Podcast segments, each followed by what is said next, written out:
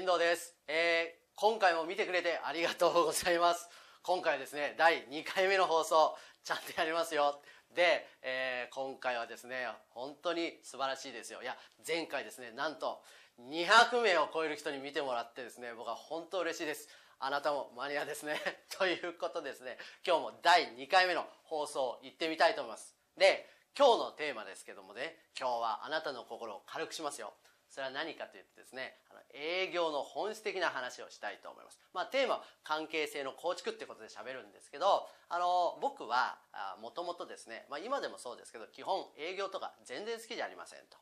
一般的に営業で向いてそうなですね。こう例えば、うん、積極的だとかあこまめであるとかですね。こう面倒見がいいなんていろいろあると思うんですけど基本僕はそういう感じじゃないです。実は僕はねすごく人見知りだし、えー豆でもないしうんなんていうかですね気が利いたりもしないわけですよ、ね、だから本当に営業とかダメなんです。ね、もともと最初はですねあの大学卒業したら学校で先生でもやろうかなんて考えてたぐらいなので基本的には営業向きじゃないんですよねでただですよそんな僕が、まあ、なんとなくですねこうお金も、うんお金をもらってコンサルティングできるようになったりで営業も、まあ、できるようになったわけじゃないですか。ね、で実は事業やコンサルタントの人たちって多くはそうだと思うんですよね。専門性はとても高いんだけどだからといって営業能力が高いかっていうと全く違うと思うんですよ。できることなら営業とかしたくないと。いやなぜかっていうとですよ。あの世の中営業コンサルって言ってる人が自分のクライアントを取るのに結構大変だったりするのが、まあ、実情だったりするんじゃないですか、まあ、ざっくばらんに言うと。だからそういう人たちだからこそよそとは違うなんか特別なやり方って必要なんじゃないかなって、まあ、僕は考えたわけです。でその本質的な答えが何かっていうとそれが今日のテーマなんです。それがお客さんとどういう関係を作るかというその関係性の構築と。僕はこれが一番重要だと思ってるんですよね。で今日はそのテーマでお話をしたいと思いますよ。では早速いきたいと思います。VTR を用意しました。VTR どうぞ。うん、今日僕がみんなにお伝えしたいのはです。それはね我々のビジネスは関係性のビジネスだと。もう結論から言うと言いたいんですよね。であのー僕はですねあのもともと中、え大学時代はですね、えー中学校で社会の先生やりたかったんですよ。で、まあ、実際教育実習とかも行きましてで、えー勤めたところはまあたまたまちょっと大きい進学塾だったんですよ。当時ですね年間800人ぐらい中学生を教えてましたガキンチョあのみんなでトップ高校受かると「えいえいお」ってやってたんですよ。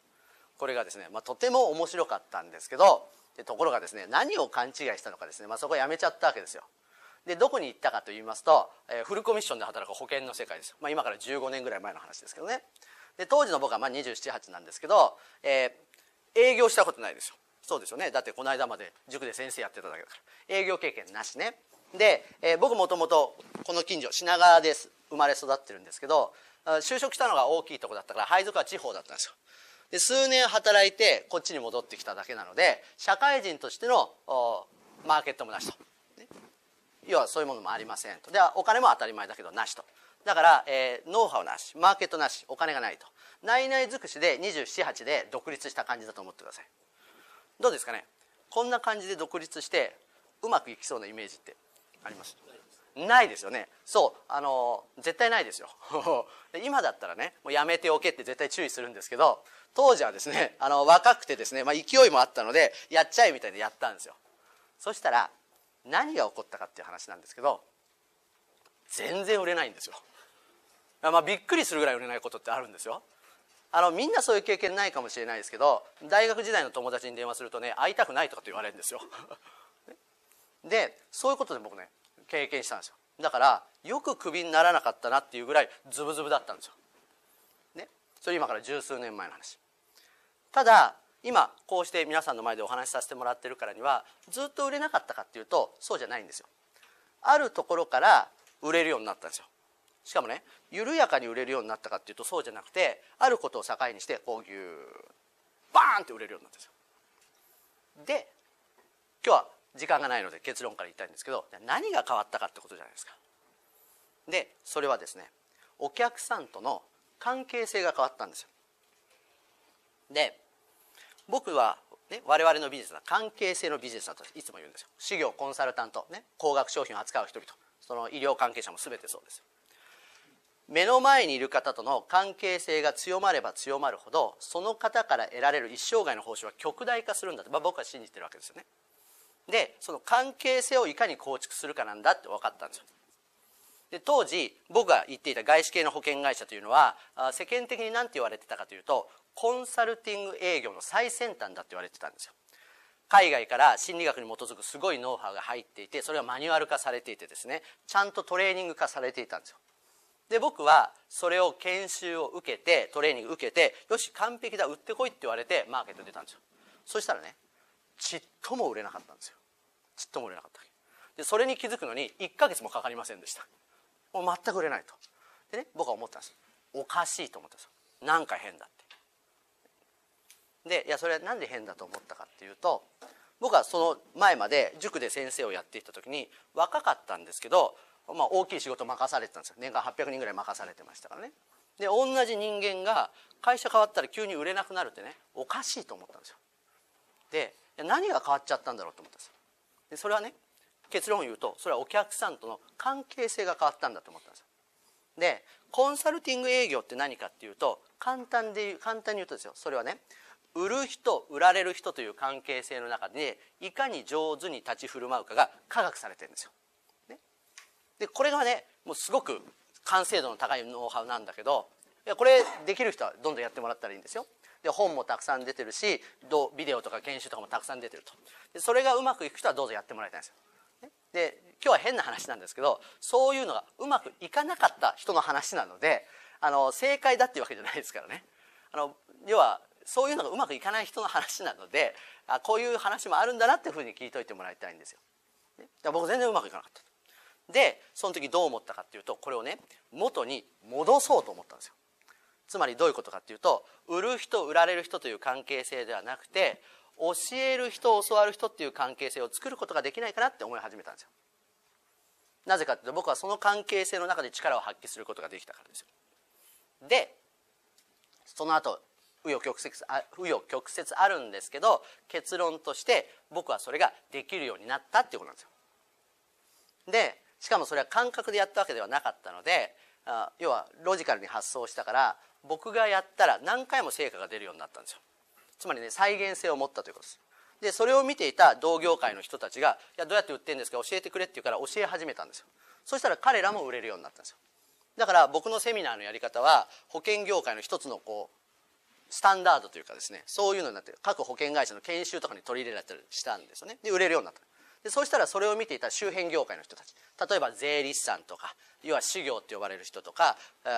不動産屋さんとかですね。であと歯医者さんとか。でそういう人たちが教えてくれって言うから教えたんですよ。そしたら彼らもクライアント取れるようになったんですよ。業種が違うのに。だから異業種でもできるんだって分かった。でしかも本書いてくださいって言われたから本書いたんですそしたらさっき言ったようにアマゾンで一番になって。で、えー、そのうちお金払ってもいいから教えてもらいたいっていう人が現れてでやりましょうかって言ったら僕の周りに700人ぐらいの人が集まってくれてると。そういうことなんですよ。だからどうやらやり方があるんだって。分かったんですよね。で、うん、もう一つはでできる人たち。はい、えー、どうだったでしょう？今動画を見てもらいましたけれども、えー、どうやらですねやり方があるんだっていうことがまあ分かったわけですよね。今日のテーマは関係性を構築するっていう話で、えー、お話をしました。で、えー、僕たちにとってですね関係性の構築っていうのはすごく重要でもし我々の商売が売りっきりの商売だったらいいですよ。例えばそれが高額でもですよ。1回売って終わりということであれば何ら問題はないんですけど我々はクライアントになっていただいたその後に長く客さんと継続的なお付き合いが始まるんですよね。そう考えた時には最初からどのように関係性を構築しておくかってことがすごく重要だと思うんですよ。これがマーケティングではですねライフタイムバリューなんて呼ばれたりするじゃないですか。一生涯の価値をどのぐらい極大化できるかっていうことに密接につながっていくんだと僕らは考えていますと。で恐ろしい話なんですけれど事業やコンサルタントの方でですね営業の勉強をすればするほどマーケティングの勉強をすればするほどこの罠にはまってしまうんですよ。この罠っていうのは売る人売られる人という関係性を作りがちになるということなんですよ。